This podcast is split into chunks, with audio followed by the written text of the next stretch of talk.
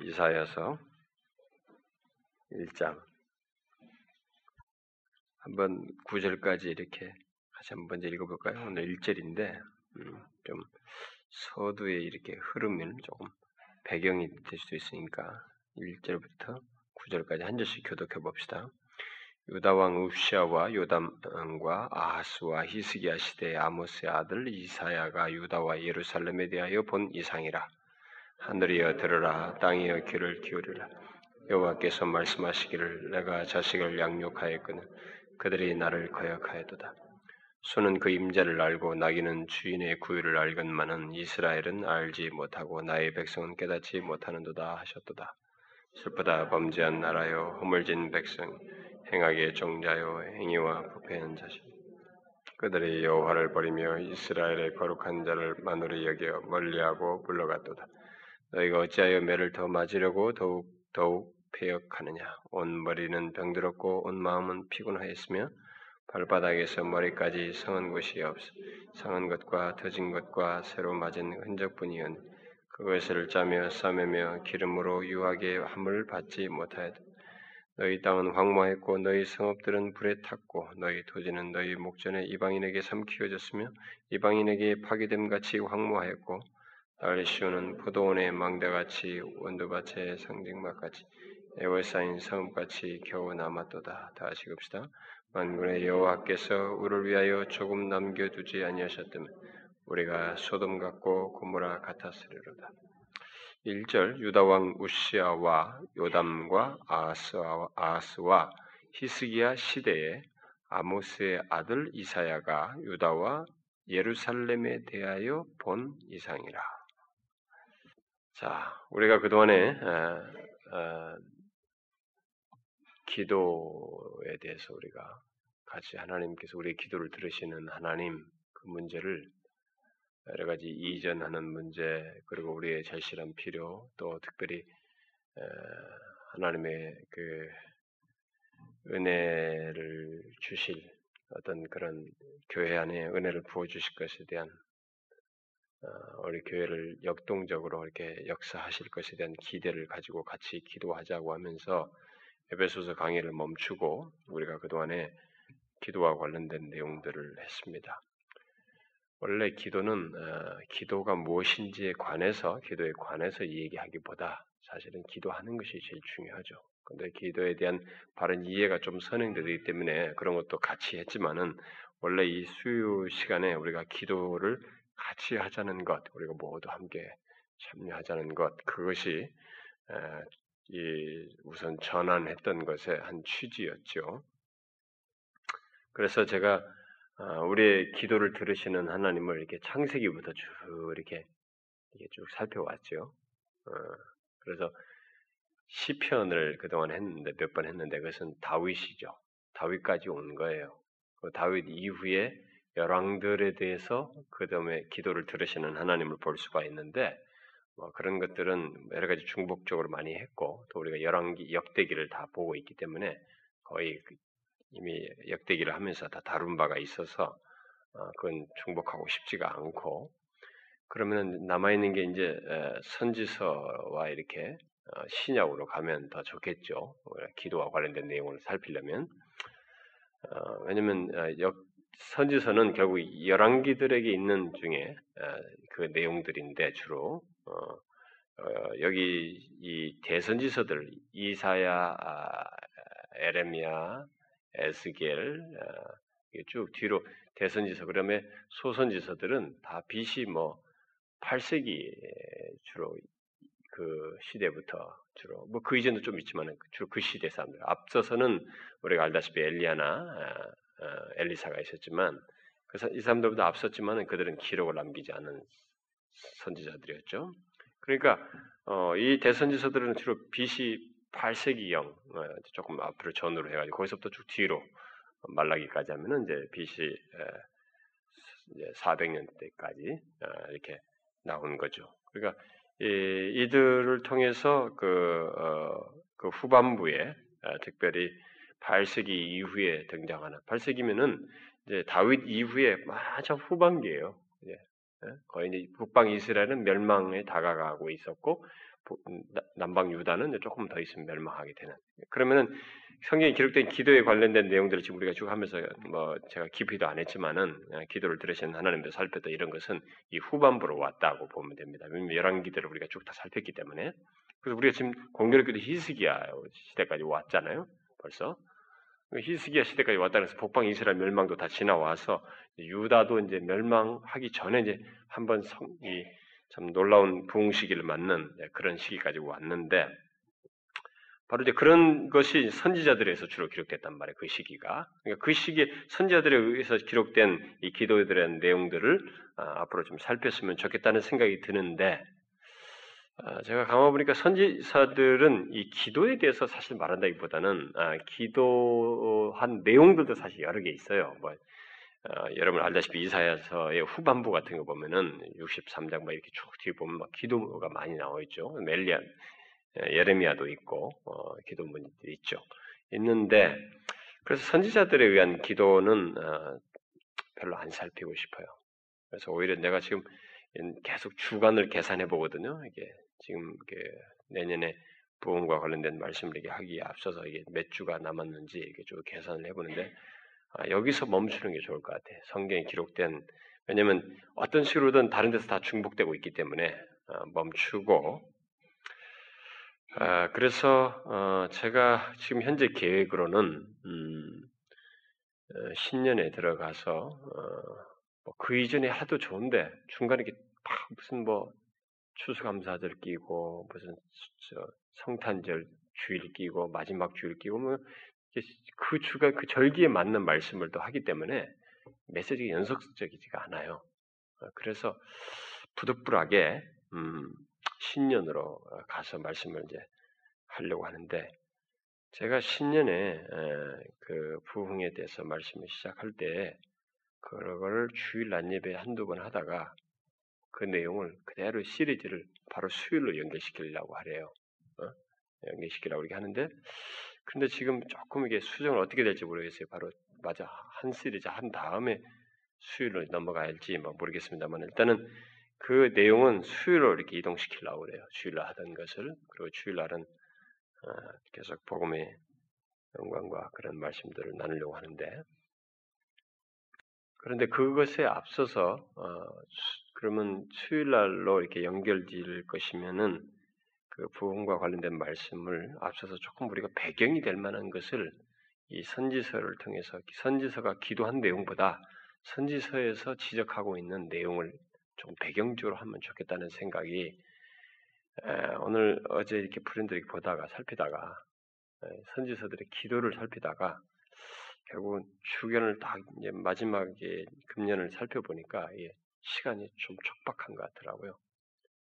그래서 아 이제 멈추는 게 좋겠다 여기서 그래가지고 우리 이제 기도를 하되 어, 좀 우리가 깨달은 바를 가지고 하나님 앞에 하나씩 하나씩 내놓는 작업을 좀 하면 좋겠고 그것이 마음에 좀 준비가 되면 좋겠고 어, 지금 현재 제 생각으로는 하나님께서 어, 지금 저에게 마음에 주시는 것 기도하면서 깨닫는 바로는 우리가 뭘 부흥에 대해서 뭐 말씀을 나눈다 할 때에는 그냥 뭐 부흥에 대한 설명은 어, 별로 이렇게 하지 않을 것이고 어, 우리 자신들이 하나님 앞에 정말 진지하게 서는 어, 그런 시간을 가졌으면 좋겠다라는 생각이 들어요. 제가 지금 기도하면서 몇 차례 그 반복적으로 생각하고 있는 것 중에 하나는 우리가 31일이 12월 31일이 주일인 것 같더라고요. 네? 그래서 그 주일날 하고 우리가 원래 31일 날은 그거 하잖아요. 만찬 하잖아요. 그날 만찬하고 송구신 예배를 드리고 1월 1일을 나는 우리 전 교인이 좀 새해를 맞으면서 금식하면 좋겠다는 생각이 들어요. 그 힌트는 저는 데이비드 브레이너드예요.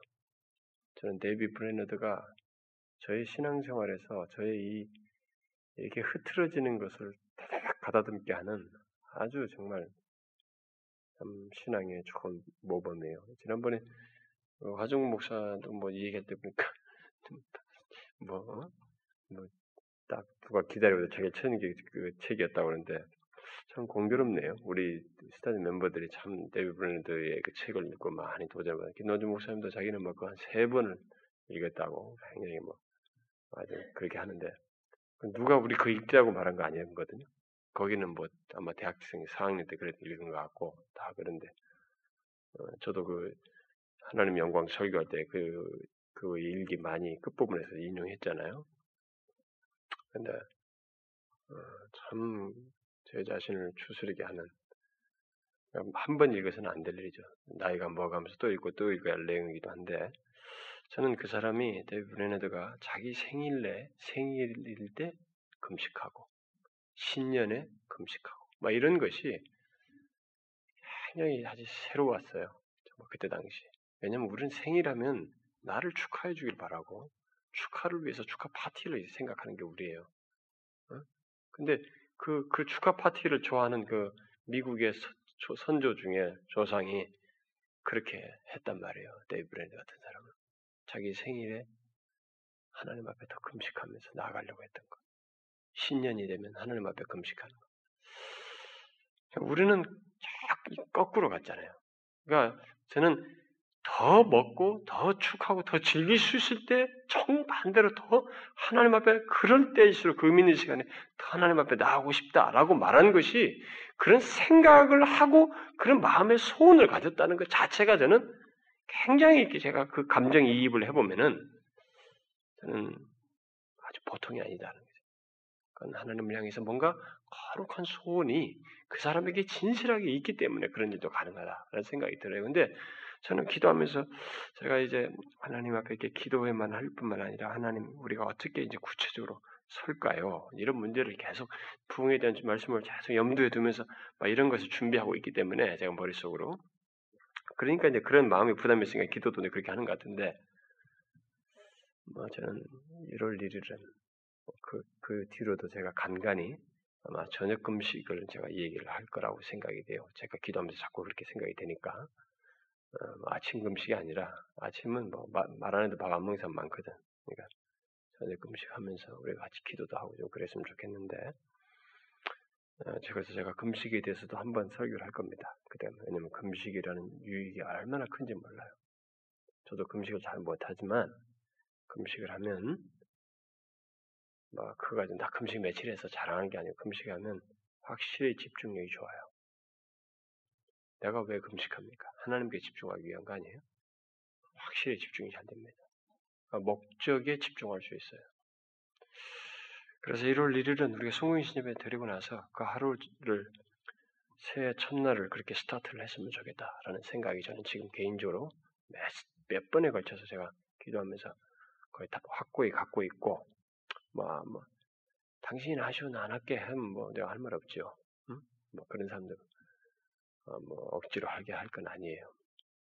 그러나 여러분 니느웨도 니느웨 성도 아스르의 그 수도였던 그 왕도 소들까지 다 금식시켰잖아요. 짐승들까지 절박한 피를 느끼고 피를 느끼는 자들은 아마 하게 될 거라고 생각이 돼요. 그래서 우리 같이 금식하면서 새해 첫날을 맞고 정말 하나님 앞에 새해는 진일보했으면 좋겠어요. 결심하고 조교와 이 나라 민족 우리 교회를 위해서 또 우리 각자의 영적인 회복과 갱신을 위해서 이제는 하나님 자신을 더 붙드는 계기가 되었으면 참 좋겠어요. 현재 생각은 그렇습니다.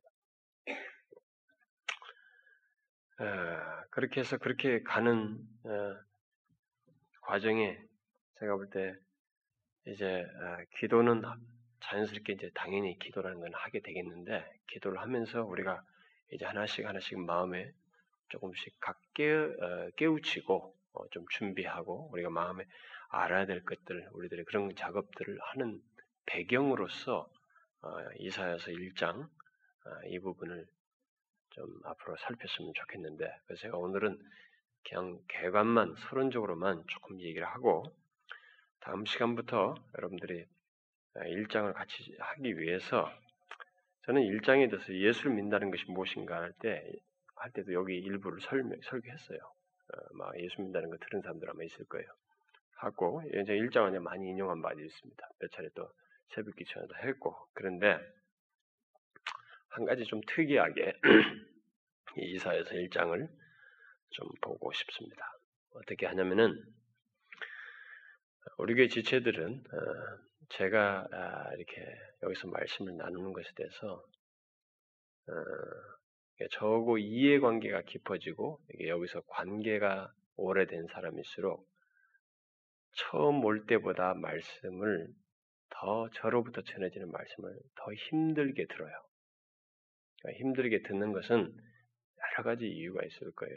뭐 정말 관계가 관계 속에서 말씀을 듣기 때문이기도 하고, 뭐 그것도 어, 맞아요. 맞기도 하고, 그 다음에 이제 에, 어, 저라는 사람도 서로 알기 때문에 뭐 우리가 서로 저의 단점도 알고 저의 부족한 점도 많이 알기 때문에 뭐 그렇기도 하고 어, 또 그만큼 우리가 이제 머리가 커지고 어, 이제 알 것을 어느 정도 알게 됐기 때문에 판단하는 자리에 있기도 하고 내가 이 정도면 내가 다 알고 듣고 충분히 있고 분별할 수 있는데 또 다시 그런 얘기를 나를 건드리고 자존심을 건드리고 어? 또 내 자신의 신앙적인 하는데 그것을 다시 이렇게 흔드는 것에 대한 우리의 자기 존재는 아닐 텐데 자신의 그 존재 안에 있는 어떤 죄성이 그렇게 그걸 거부하는 것이기도 할 수도 있고 어떤 여러 가지 이유로든 저로부터 전해지는 말씀을 오래된 사람일수록 덜 수용하는 성향이 생겨요. 자꾸 토를 달고 싶고 반발하고 싶고 뭐 이렇게 하고 싶어요. 예, 그런 것이 생겨요. 근데 그것은 꼭 그 자체가 뭐 어, 떻게 나쁘다 이렇게 말하기 어려울 정도로 그것은 자연스럽게 생기는 거예요. 인간이기 때문에 생깁니다. 음, 생겨요. 에, 그래서 저는 어, 우리가 사귐이 오래되고 같이 신앙생활은 횟수가 길어지면 길어질수록 저는 우리들 사이에 서로 성숙할 필요가 있다고 생각이 돼요. 저는 저대로 성숙하려고 노력해야 되겠고, 여러분도 그런 가운데서도 성숙하게 말씀을 듣고, 편견과 다른 것에 듣지 아니고 그 말씀을 인하여서 자신들을 듣고 반응하려고 하는 그런 성숙함이 좀 있어야 된다라는 생각이 돼요. 그 로이존스 웨스미스 채플처럼 좀 성도들도 같이 성숙하고 동일한 말씀 갖고 익숙한 교리이고 어떤 말씀이 들려져도 그걸 뭐 다 안 해. 뭐 또, 또 어쩌다 또 갑자기 또 왜 이러나. 뭐 이렇게 할 게 아니라 항상 그때그때 그 말씀을 받는 그런 성숙함이 좀 같이 있어야 되고 또 오래된, 오래 우리 교회에서 신앙생활 하는 사람일수록 또 한 가지 성숙함이 있어야 되는 것은 뭐냐면 어, 새로 운 사람이 있거나 여러분들은 다 이전에 똑같은 어떤 내용을 들었을지 모르지만 새로운 사람에게 또 그 얘기를 들을 필요가 있어서 저는 그걸 다 알고 있음에도 불구하고 또 말할 때가 있단 말이에요. 그런 반복에 대해서 여러분들은 수용할 마음이 있어야 돼요. 뭐 이미 옛날에 했던 거 또 하네요. 당신을 위해서가 아니고 들은 사람을 위해서 안 들은 사람을 위해서 또 어떤 상황에서 말할 필요가 있어서 하기도 하는 것입니다. 다 알고 하는 거예요, 제가 그런 거. 어, 뭐 제가 거의 무의식적 몰라서 하는 경우도 있을 수 있겠으나 대체적으로 다 알고 하는 거예요. 그렇기 때문에 그런 성숙된 모습 속에서 여러분들이 말씀을 들었으면 좋겠는데 그럼에도 불구하고 실제로 드러난 현실은 상황들은 오래될수록 또 이게 저를 통해서 전해 여기서 말씀을 듣는 사람들이 자꾸 저를 주관적으로 보는 성향이 있어요. 제가 전해진 어떤 하나님 말씀을 인용하고 말씀을 전함에도 불구하고 이건 박순영이가 이렇게 하는 거야. 박순영의 논지지. 박순영이가 너무 강해서 그래. 저 목사가 너무 강성이야. 이렇게 해서 자꾸 듣는 성향이 있고 그렇게 생각을 하려고 자꾸 하는 사람들이 있어요. 그래서 저로서는 너무 그런 말을 들을 때는 참 답답하거든요. 어, 그러면 뭐 어떻게 해야 되는가? 나오고 어디 가서 누구하고 교환 먹기 좀 한번 해볼까? 어, 좀 부드러운 사람을 여기 한 1년 세우고 내가 그 부드러운 사람 교회 가서 1년 있다가 서로 교환 먹기를 하면 좀 나아지려나? 그건 아닐 거거든요. 그런 것으로. 그런 것으로 해결될 게 아니에요. 어쨌든 그런 모습들이 있고, 그러니까 객관성이 이렇게 드러나지 않는 것으로 보여지는 사람들도 있고 그러기 때문에 저를 통해서 전해지는 말씀들이 그래서 어, 이 말씀을 어, 정말 제가 오히려 따르면 따랐지, 어, 어, 뭐 틀리지 않고 저와 제가 지금까지 전했던 논지와 거의 동일한 논지를 가지고 있는 사람의 이 본문을 가지고 강의한 것을 같이 여러분들이 읽고 저는 뭐 그 내용을 뭐 그렇게 뭐 일일이 쭉 인용할 거 아니지만 그런 논지를 그대로 반영해서 그때그때마다 제가 포인트를 언급하면서 우리가 같이 말씀 살피고 기도도 하는 그런 시간을 특별하게 어, 이그 준비하는 기간이라고 그럴까요? 금년 말과 좀 연초가 될는지도 모르겠고 그 시간으로 이어서 좀 그렇게 하고 싶어요. 그래서 이사에서 일장 강의한 한 좋은 강해서를 여러분들에게 매주 한 장씩 읽어오도록 하고 제가 거기서 그 강의한 내용들을 함께 이 시간에 조금 부분적으로 어, 필요하다면 어떤 것은 중요한 것들은 좀 강조도 하고 그래서 그걸 객관적인 자료로 좀 쓰고 싶어요. 사실 거기서 설교된 내용들 기록된 것은 제가 그동안에 많이 다 외쳤던 거예요. 그런데 또다시 저는 객관적인 목소리로 그걸 인용하고 싶고 또 거기서 아닌 것 같으면 제가 말할 수도 있겠지만 그런 건 별로 없을 거라고 생각이 돼요. 그것은 바로 로이존스 목사가 이사야서 1장을 강의한 것이 번역되어 있어요. 이사야서 1장 강해 이렇게 돼가지고 한 권으로 되어 있어요.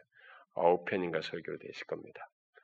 1장 아마 10, 뭐, 몇 절까지인가요? 뭐, 10, 몇 절까지인가 되어 있을 거예요. 그 책을 어, 다음 주부터 그 사람이 아마 첫 번째 설교를 1절과 2절을 가지고 첫 번째 설교를 했을 거예요. 미리 다 읽어올 필요 없어요. 한 편씩만 읽어오면 됩니다. 안 읽어도 상관없어요.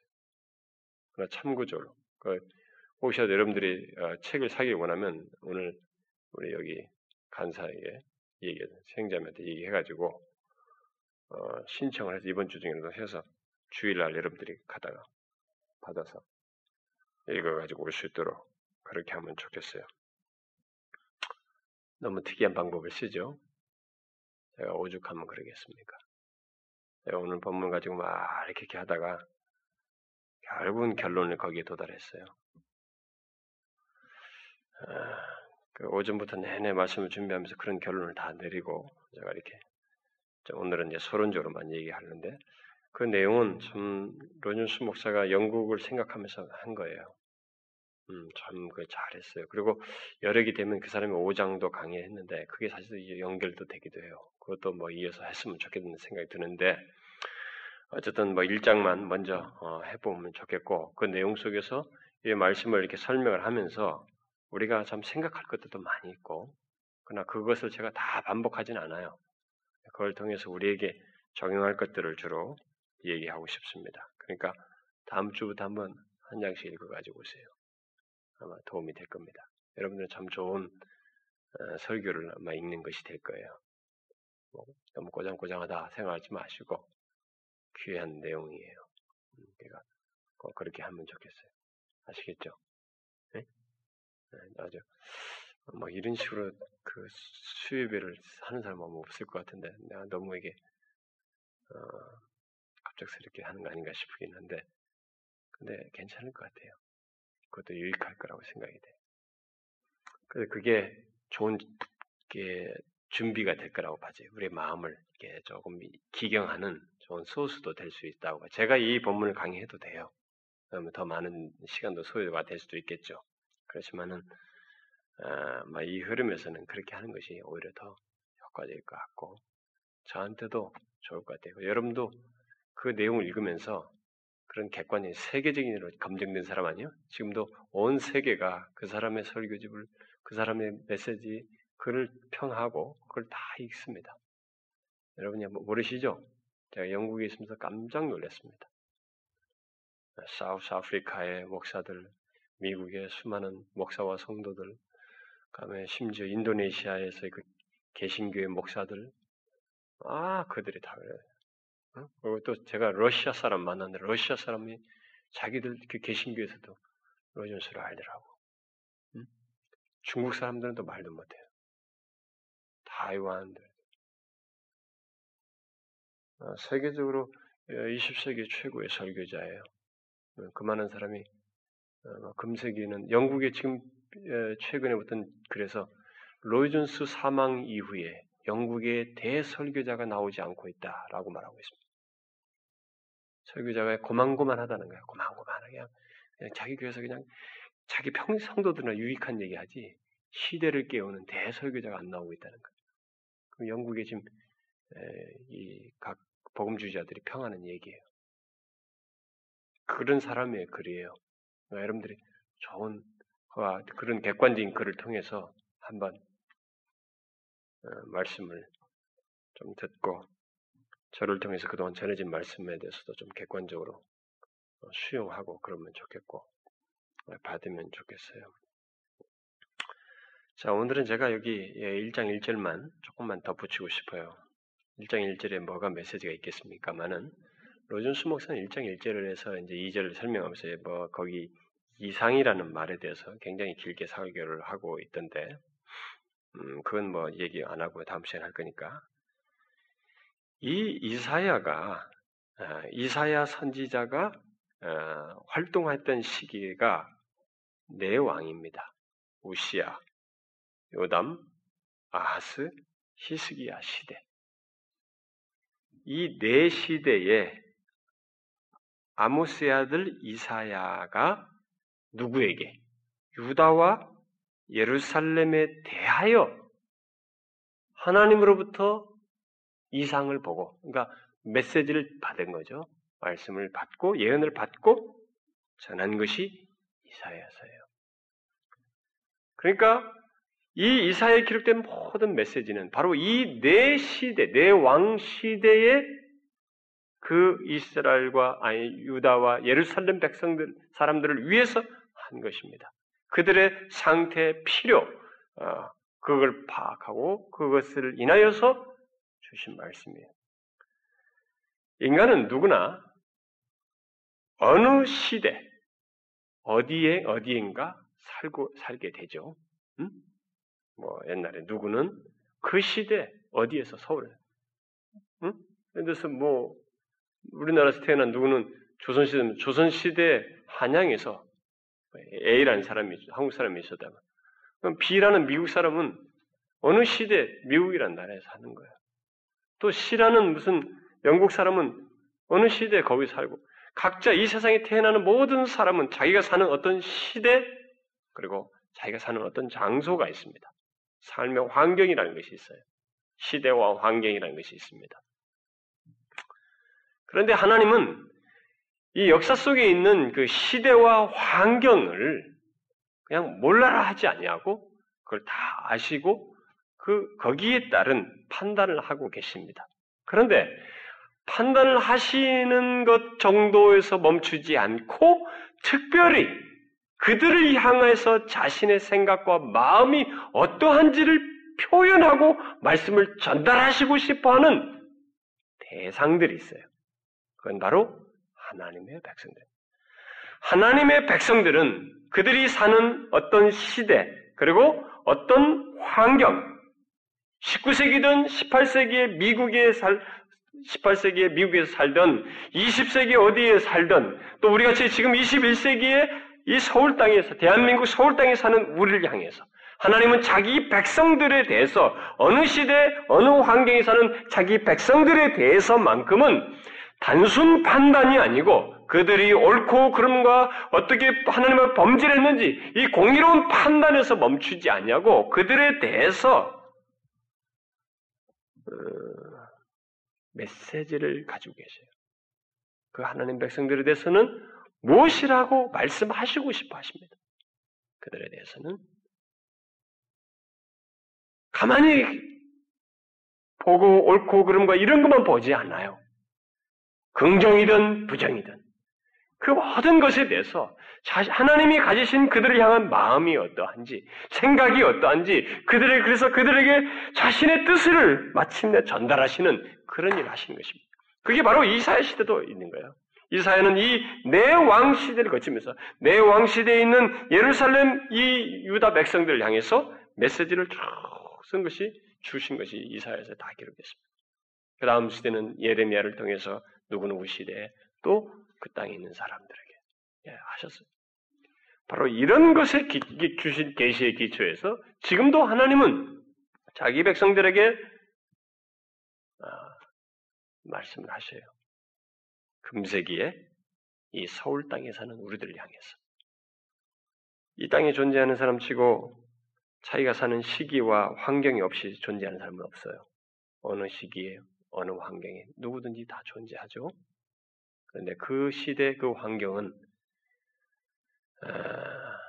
하나님으로부터 판단 들을 만한 일이 있고 특별히 하나님의 백성들은 그 시기와 환경 속에서 하나님부터 들어야 할 말씀들이 있어요. 지금 무슨 말인지 아시겠죠? 그 다음에 책 읽어볼 때는 이런 내용이 하나도 안 나와요. 로이전스 책에는. 제가 서론적으로 먼저 얘기하는 것입니다.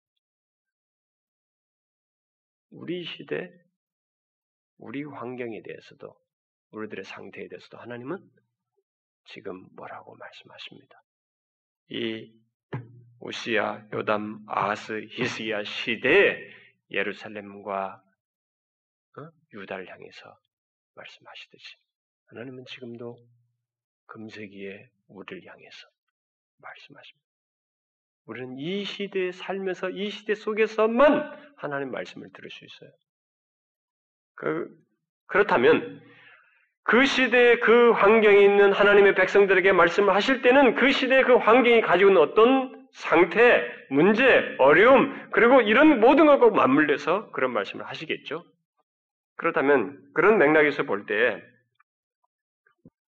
어, 하나님께서 보시는 하나님께서 보실 때 이 각 시대에 대해서 어, 보고 이제 말씀하시 예, 유다에게 말씀하시듯이 하나님께서 보시는 우리 시대는 어떨까?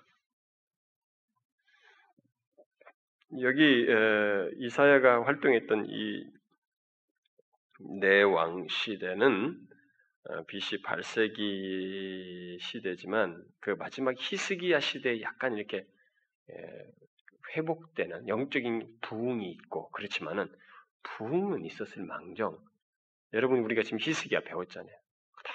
없이 긴장이 있잖아요. 어? 막 개혁을 하는데도 아시리아가 여기 와 있고 어? 아시리아가 막 숨통을 조여오잖아요. 그렇죠? 그런 불안한 정세죠. 그런 가운데서 부흥을 경험하면서 하나님께서 어, 그 가운데서 회복시키. 근데 회복시키는가 했더니만 또다시 긴장의 요소가 싹 밀려온다고. 아시리아가 딱 전멸시켰지만은 다시 바벨론이 등장하는 듯 하면서 하나님께서 경고의 말을 듣죠. 예, 바벨론이 올라올 것이다. 네, 그런 얘기를 하는. 그러니까 그래서 이네 시, 네왕 시대는 이 8세기부터 그 히스기야 시대까지 네, 이, 이때 당시를 어, 8세기 접하기 바로 전에는 태평성대를 누렸어요. 여러분 북방 이스라엘이나 남방 유다도 다 태평성대한 시기였습니다. 근데 이때 들어오면서부터 이제 서서히 그 불안한 시기로 다 잡아요. 태평성대 시로 한 50년 지나고 나서 어, 이제 불안한 시기로 오는데 여기 지금 기록된 이 내왕 시대는 드디어 이제 불안한 시기예요. 어, 좀 이렇게 막 어, 앞이 안 보이는 예, 불안전한 시대. 바로 그 시대에 살고 있었던 것이죠. 어떤 주, 석가는 이, 이, 이 때 당시 이사야가 활동했던 시기를 이렇게 묘사했어요. 전쟁이 빈번하게 일어나던 시기, 정치적인 격동 시기, 종교적인 배교가 있는 시기, 그러나 호세아 시대 아니 히스기야 시대 부흥이 있었던 시기. 부흥은 역사적인 어려움이 있는 데서도 일어났거든. 그러니까 그런 것이 있다고 그래서 이 격동이 없었던 건 아니에요. 주변국에서. 그러니까 전쟁이 빈번하게 주변에서 주변에서 전쟁이 빈번하게 일어났고 여러분 알다시피 아스도 다 전쟁이에요. 이스라엘과 북방 이스라엘도 계속 관계에 어려움이 있었죠. 아시리아는 계속 괴롭히는 곳에 들어와 있죠. 계속 전쟁이 주변에서 일어나는 시기예요. 불안전하죠. 주변국에 의해서 계속 긴장이 감도는 그런 시기. 응? 그 정치적인 격동이에요. 여러분, 아들 북방 이스라엘 같은 경우는 뭐, 몇, 몇, 몇, 몇 왕이 금방 확 갈아치잖아요? 어, 그 종교적인 배교가 심했죠. 이 히스기야 등장 전에 막 종교적인 배교가 심했고, 유다도 그렇고, 북방 이스라엘 말도 할 것 없고, 막 그런 시기란 말이에요. 그러니까 하나님은 바로 그런 시기에 자기 백성들에게 말씀하신 거예요. 그럼 우리 시대는 어떨까? 하나님께서 각 자기 백성들이 사는 그 시대 그 상황에 대해서 이렇게 말씀을 주신다에 그렇게 할 때 하나님께서 하시고 싶은 말씀이 있고 그들에게 원하는 것이 있다고 할 때 우리 시대에 대해서 하나님께서 하시는 말씀은 무엇일까? 예, 이것을 우리가 생각해야 된다는 거예요. 앞으로 뭘까요, 여러분? 우리는 일제 핍박 시기를 지나왔어요. 그리고 6.25를 지나왔습니다. 참 먹고 살기 힘든 시기를 지나왔어요. 그러나 그런 가운데서 우리가 여러 가지 그 민주적인 그 외국처럼 민주적인 풍요를 못 누리, 민주적인 그런 삶은 아니었지만 그래도 그 약간의 그 틀에 짜인 듯한 그런 생활 속에서 부지런히 하면서 경제적인 부를 이루어왔어요. 그런 가운데서 기독교는 같이 이렇게 이제 유교 일제 핍박과 그 유교를 지나면서 이렇게 기독교는 막 왕성해지기 시작했습니다.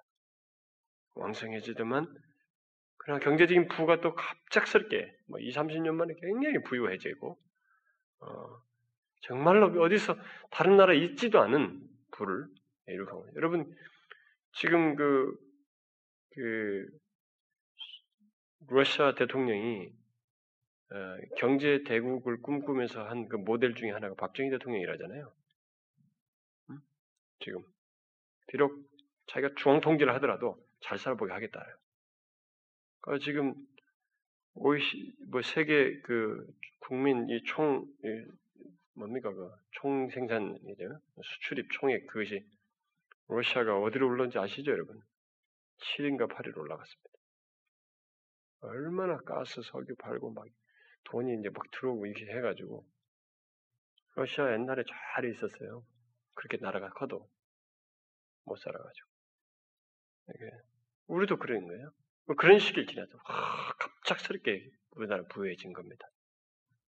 그렇게 해오면서 현재 이제 2000년 작 지난 세기 말과 2000년대를 들어오면서 지금 현재 우리의 상태가 어떠냐는. 이 시대. 지금 이 시기에 대해서 하나님이 이 시, 여기 각 내 왕시기에 이사를 통해 하시는 말씀하듯이 우리 시대를 향해서 하나님께서 하실 말씀은 무엇일까? 그들의 환경은, 그 시기에 그들의 환경은 이런 격동이 있었어요. 정치적인 격동, 전쟁의 감도는, 위협이 감도는, 우리도 지금 여러 가지 위협의 요소들이 열강 중에 있죠, 우리나라도. 뭐 그런 것이 있어요. 근데 그런 것 다 둘째치더라도 그 가운데서 종교적인 배교가 있었단 말이에요, 이들이. 신앙적인 배교 현상이 있었어요. 우리 시대는 어떨까? 이 시대의 우리의 영적인 상태, 우리의 환경은 어떨까? 우리들 속에 종교적인, 신앙적인 나태함과 타협과 배교가 우리도 일어나고 있죠.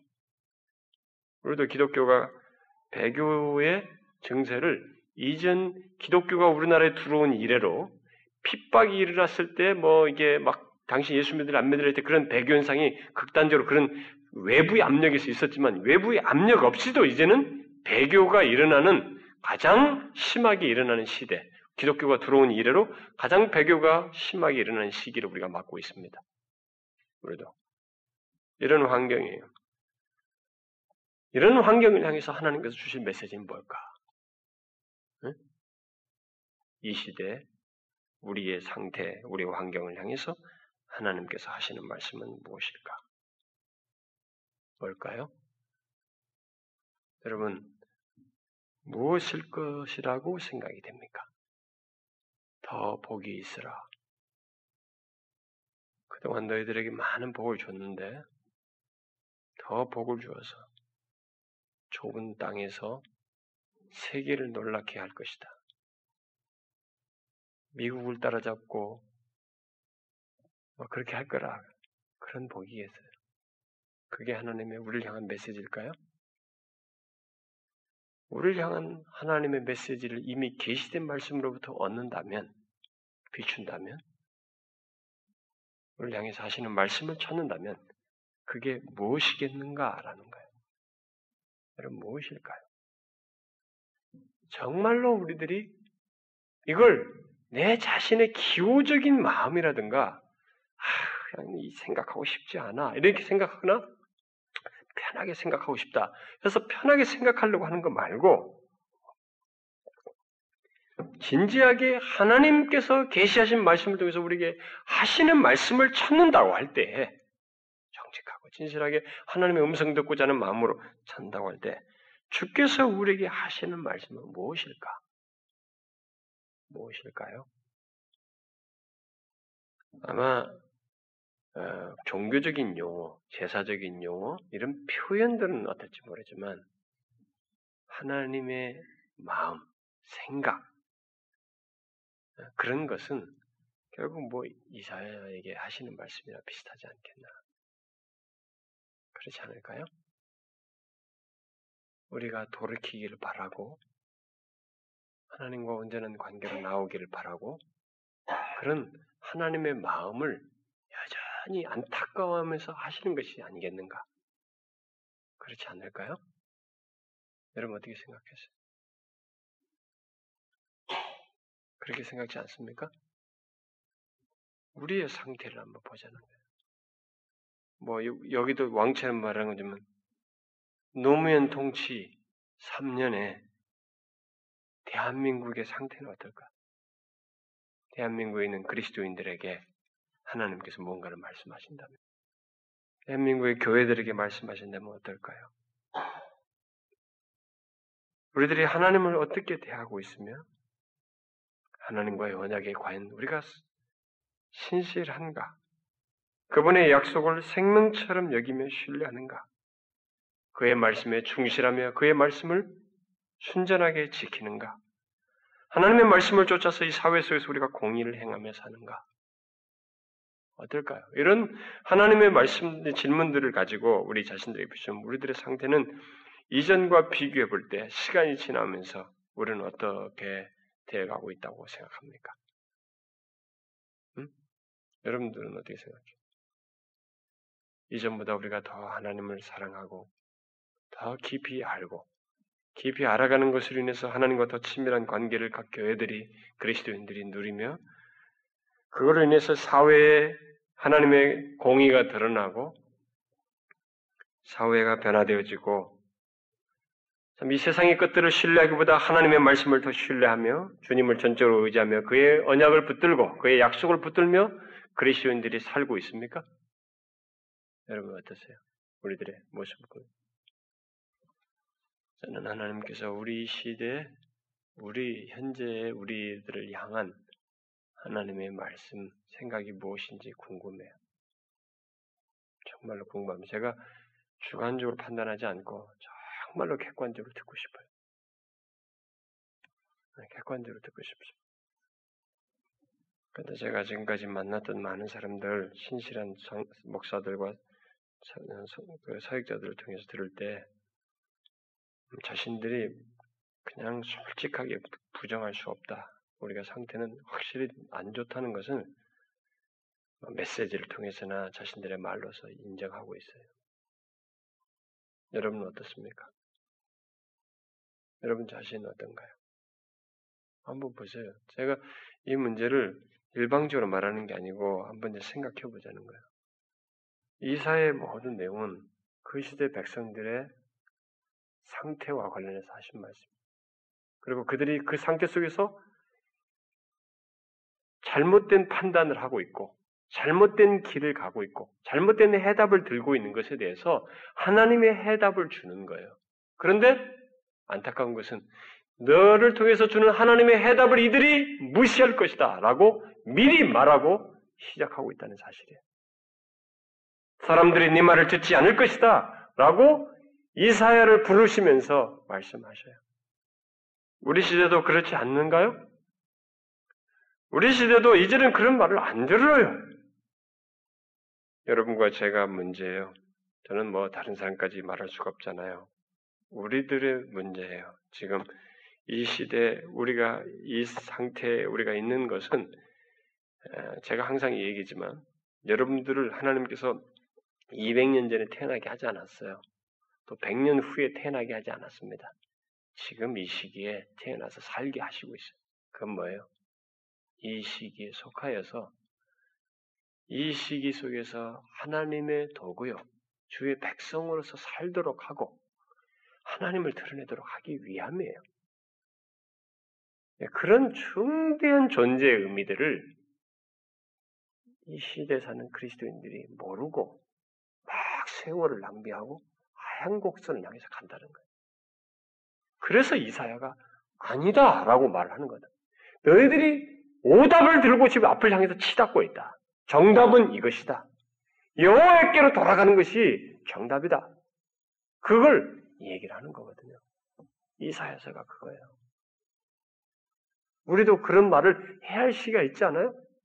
정책도 대통령이나 이 정부가 정책도 어떤 게 옳은지를 모르고 있어요. 그러니 이 도덕성과 이 하나님이 기뻐하시는 계시에 따른 바른 방향 선택해서 가는 이 문제는 더 중요한 문제인데 사실 이 부분도 예수 믿는 사람들마다 다 다른 것들을 정답으로 이 세상에서 잘 되는 거 축복 이걸 정답으로 향해서 가지고 막 치닫고 있는 거예요. 하나님이 원하시는 그 문제에 대해서 수용하고 뛰어가는 그 모습이 없다 이 말이에요. 그 우리에게 이게 필요해요. 우리를 향한 말씀은 이 시대에 우리 상태를 향한 하나님의 말씀을 이제 들어야 됩니다. 듣고자 해야 돼요. 정말로 듣고자 해야 됩니다. 그래서 제가 이제 여러분들과 더불어서 이런 것을 같이 좀 마음의 준비를 하자는 거예요. 시간이 걸릴지도 제가 성급하게 굴지 않으려고 그래요. 어? 우리가 물어야 돼. 알고 싶어야 됩니다. 자신의 상태를 알고 싶어야 돼. 어? 몸도 지금 어디에 내가 문제가 있는지 알고 싶어야죠. 어? 내가 지난주 월요일에도 어떤 분, 우리 교회 옛날에 뭐 이렇게 외부교인 현상도 하신 분이 그래서 어, 그 병원에 입원했다고 좀 기도 한번 해달라고 제가 갔다 왔는데 그분도 그냥 건강검진 한번 받아보라고 한번 받았는데 아멘 전혀 생각 않고 사는 상태를 보는 거 아니에요? 자신이 어떤 상태? 알려고 해야 되죠 우리가 우리 상태를 거기서 못 알았으면 어떻게 돼요? 더 치명적인 결과를 가져오잖아요. 이제 우리가 알고자 해야 돼요. 우시아 시대 그 백성들에게 그들의 상태를 인하여서 오답을 들고 뛰어가는 그들을 막아서서 정답을 제시하려고 하는 하나님의 말씀을 들어야 들음으로써 살 길을 아는 것처럼 우리도 우리가 지금 어떤 이 시기에 우리의 상태들이 어떠한지 이 나라가 어떻고 조국 교회가 어떠한지 알아야 돼요. 왜 이북이 저렇게 가만히 있으면서 하나님께서 왜 통일을 안 시켰냐 이게. 어? 김일성이가 죽을 때 할 수도 있었을 텐데 왜 안 했을까? 이 모든 주변 상황은 왜 벌어지는 것인가? 왜 열강들은 한국을 끼고 온 난리인가? 세계 열강이 다 붙어 있잖아요. 미국, 러시아, 중국, 일본 다껴 있잖아요. 왜 이 지구 땅덩어리 큰땅 중에서 여기 극동 조그마한 땅이 붙어 있는 여기를 두고 왜 세계 열강이 다 뭉쳐가지고 어? 자기 생각들을 밀어붙이면서 왜 옥신각신하는가? 이 나라도 지금 세계 열강들 사이에 끼어 있잖아요. 어? 그 압박 속에서 이 나라가 지나오는데 그 가운데서 그런 정세인데 배교하면서 오답을 향해서 막 치닫고 있는 거예요. 그래서 그걸 아니다라고 이 선자를 통해서 보내는데 놀랍게도 이들이 그 말을 안 듣더라는 거예요. 안 듣더라. 지금 우리도 그런 상태가 오지 않았을까? 이제 답도 우리가 어떤 상태인지를 알아서 답도 알아야 되는데 답을 알아도 우리가 정말 이 답을 잡지 않을 위험에까지 오지 않았는가 싶을지 몰라요. 여러분 잘 보세요. 그것은 여러분들 중에는 이렇게 생각할 거예요. 천만의 말씀. 아, 우리가 그 답이면 알, 당연히 거기에 알고 받아들이고 수용하면 딱 가야죠. 당연히 우리 갈 겁니다. 여러분 절대 그렇게 생각하지 마세요. 우리는 우리끼리, 우리끼리, 우리 나름대로 정리를 한 가운데서 나는 괜찮다고 하면서 자기를 다 합리화하면서 정답을 탁탁탁 카트할 수 있어요. 카트할 수 있습니다. 기호적인 것을 더 원하면서 자기가 지금 분명히 생각하고 판단해서 붙들고 가는 것이 답이라고 믿는 신념이 있기 때문에 그걸 가로막는 이 이사야가 오히려 밉고 싫어질 수 있는 겁니다. 그래서 나중에 이사야가 그러잖아요. 이사야를 부르시면서 뭐라고 그러세요, 하나님이요? 응? 보세요, 여러분. 이사야 소명했던 이사야서 6장 한번 보세요. 이사야서 6장 8절부터 한번 보세요. 제가 읽어볼게요. 내가 또 주의 목소리를 들은 즉 이르시되 내가 누구를 보내며 누가 우리를 위하여 갈고 그때 내가 가로되 내가 여기 있나이다 나를 보내소서 여호와께서 가라사대 가서 이 백성에게 이르기를 너희가 듣기는 들어도 깨닫지 못할 것이요 보기는 보아도 알지 못하리라 하여. 이 백성의 마음으로 둔하게 하며 그 귀가 막히고 눈이 감기게 하라. 염려컨대 그들이 눈으로 보고 귀로 듣고 마음으로 깨닫고 다시 돌아와서 고침을 받을까 하노라. 내가 가로되 주여 어느 때까지니까? 대답하시되 성읍들은 황폐하여 거민이 없으며 가옥들에는 사람이 없고 이 토지가 전폐하게 되며 사람들이 여호와께 멀리 옮기워서 이 땅 가운데 패한 패한 곳이 많을 때까지니라. 그 중에 10분의 1이 오히려 남아 있을지라도 이것도 삼키움 받을 것이나 밤나무 상수리나무가 배임을 당하여도 그 그루터기는 남아 있는 것 같이 거룩한 씨가 이 땅에 그루터기니라. 어느 때까지 말씀을 안 듣는다고요? 완전히 황폐해지고 폐해질 때까지 안 들을 거라는 거예요. 그러나 그 중에 그루터기는 남는다. 그 중에도 진실한 사람은 있어도 그들은 남는다. 그 얘기 하시는 거예요. 정답이라고 다 들을 것 같습니까? 안 들어요, 여러분. 하나님이 인간을 다 읽고 하시는 거예요. 여러분들이라고 다 들을 것 같아요? 저는 그렇게 생각이 안 돼요, 솔직히 말해서. 왜냐면 우리는 우리 나름대로 고등 수법으로 이렇게 정리를 잘 하거든요. 그럼 자기 신념이, 나름대로 신념이 있어가지고 그걸 붙들면서 딱 정리하기 때문에. 여러분, 우리는 현재 이 시대, 우리가 사는 이 시대, 이 환경의 이 상태, 우리들의 상태가 어떠한지를 이제 알고자 해야 됩니다. 이것이 아주 중요해요.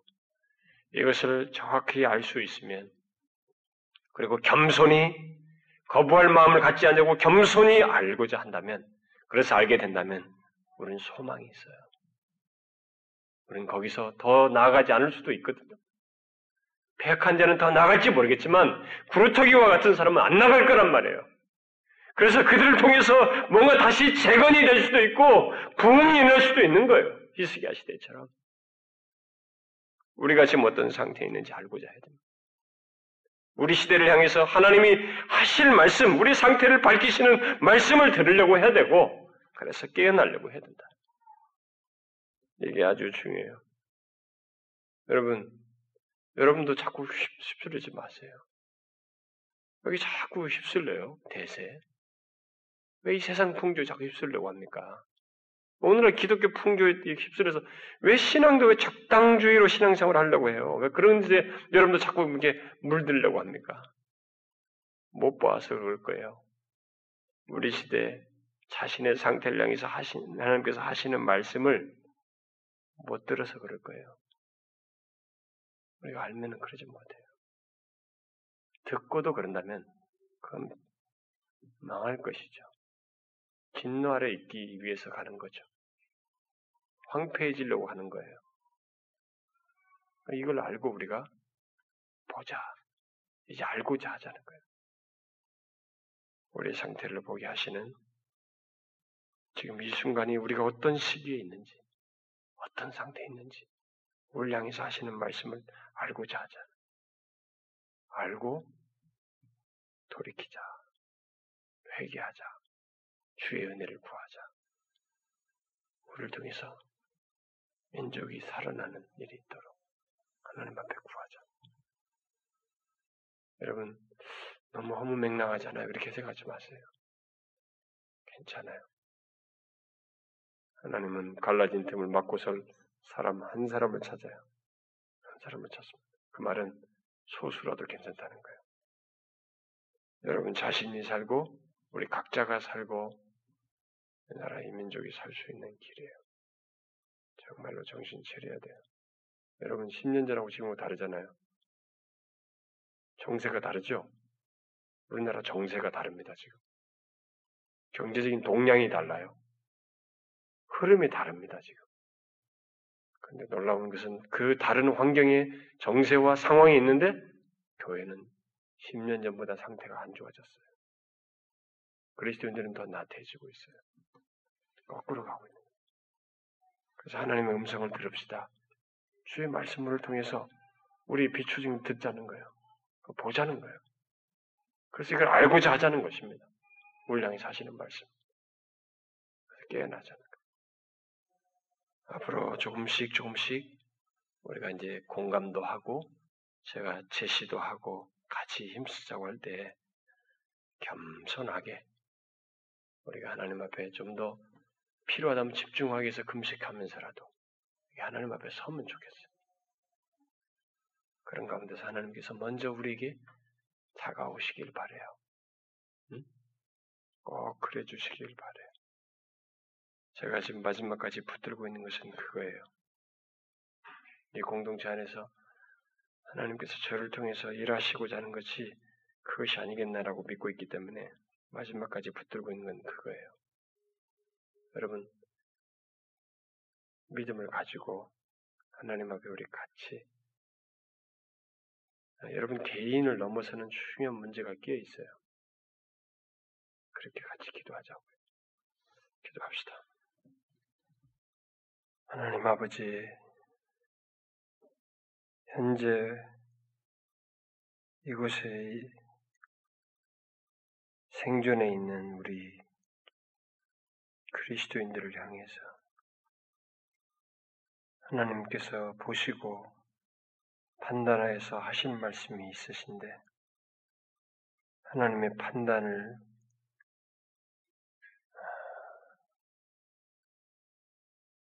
현재 우리들이 알고 행하는지 아, 사실 하나님 우리는 모르고 있습니다.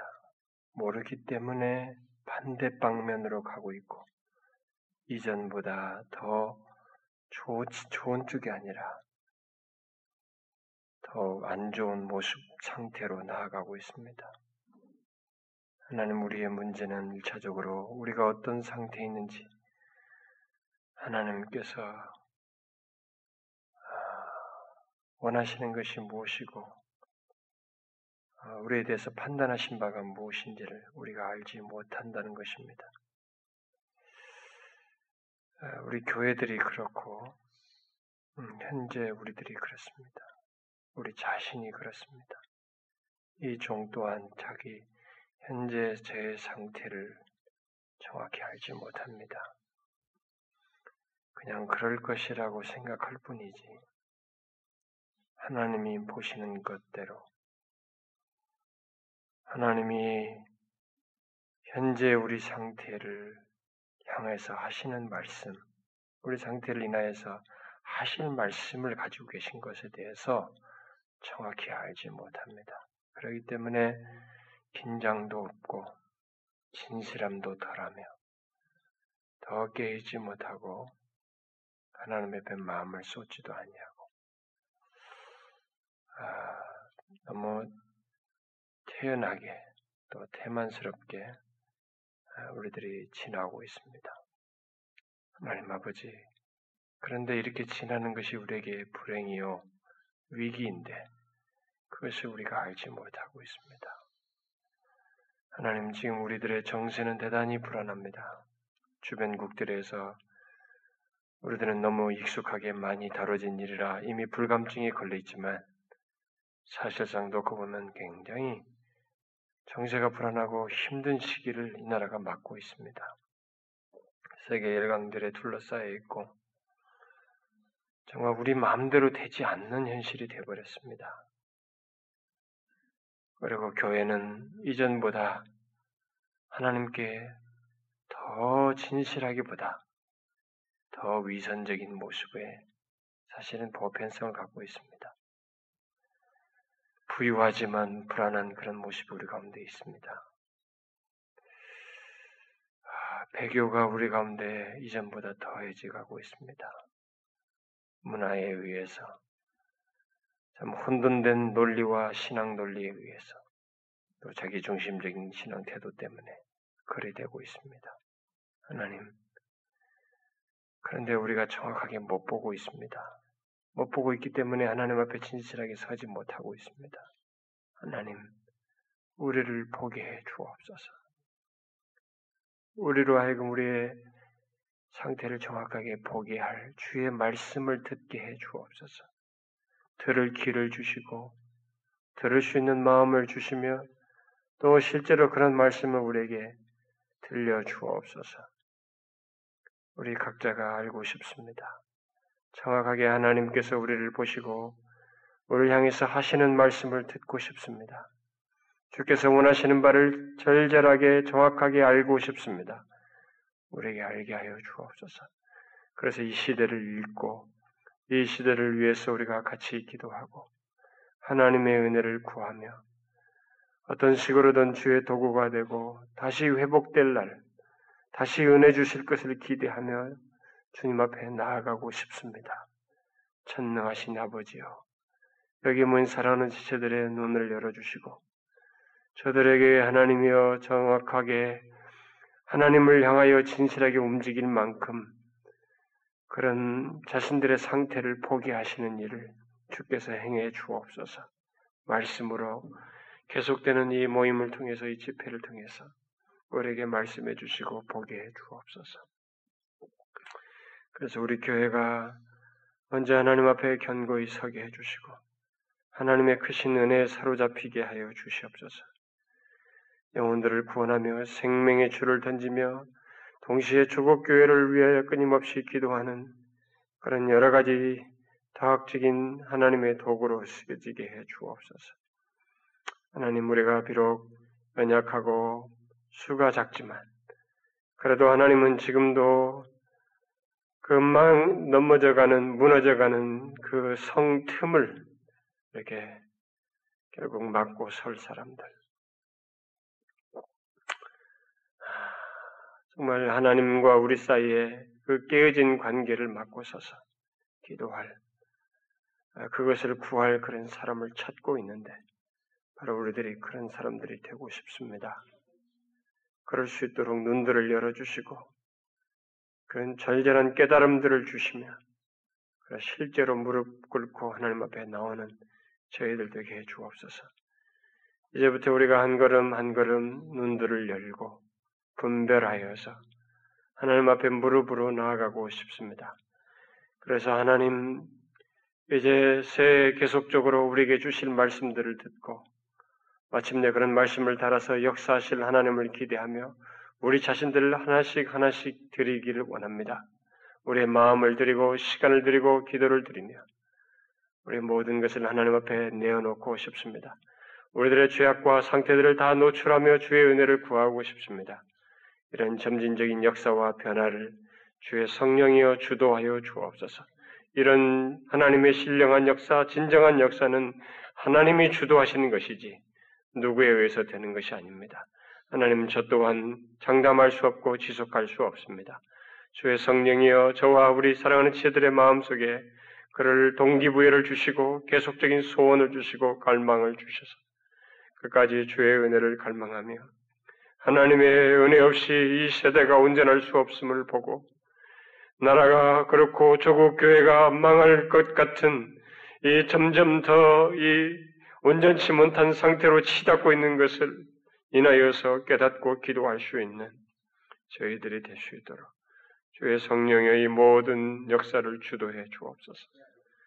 거룩하신 아버지, 여기 모인 사랑하는 지들을 특별히 먼저 이런 내용들을 듣고 공감하는 자들이 오니 저들에게 이 공감을 분명하게 갖게 해주시고 사모하며 나오게 해주시고 또 사랑하는 동료 지 체들을 권면하여서 같이 나오게 해주시고 우리가 서로 독려하며 나오는 이런 건전한 거룩한 역사에 의해서 결국 이 자리가 주의 임재 가운데 사로잡히는 놀라운 은혜 자리가 될 수 있도록 역사하여 주시옵소서. 하나님의 은혜를 간절히 기대하오며 우리 주 예수 그리스도의 이름으로 기도하옵나이다. 아멘.